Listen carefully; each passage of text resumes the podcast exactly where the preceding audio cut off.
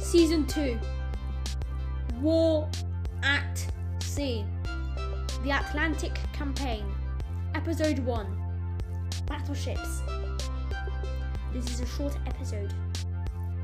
The next one is will be published the same day due to this.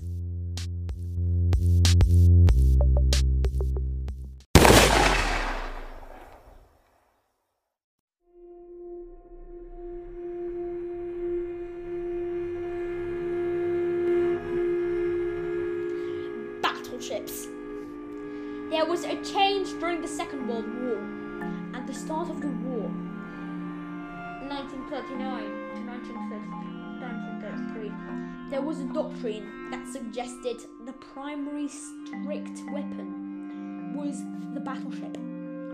These leviathans of naval law have long ruled the seas.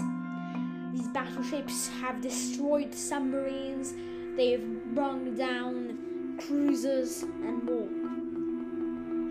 They are well armed and follow the same principle of World War One attrition.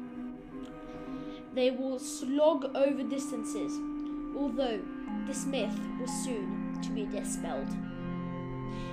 Listen to the next episode The Hunting of the, Bis- of the Bismarck and the HMS Hood.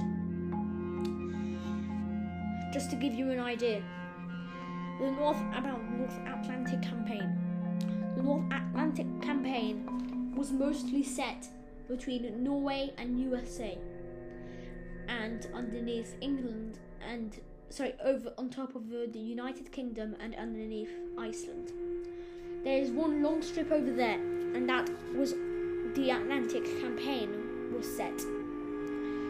The Axis powers were Italy, Germany, Ro- Hungary, Romania, Bulgaria, and Greece, and then and the Japan. Just to give you an idea of the current situation of the empires.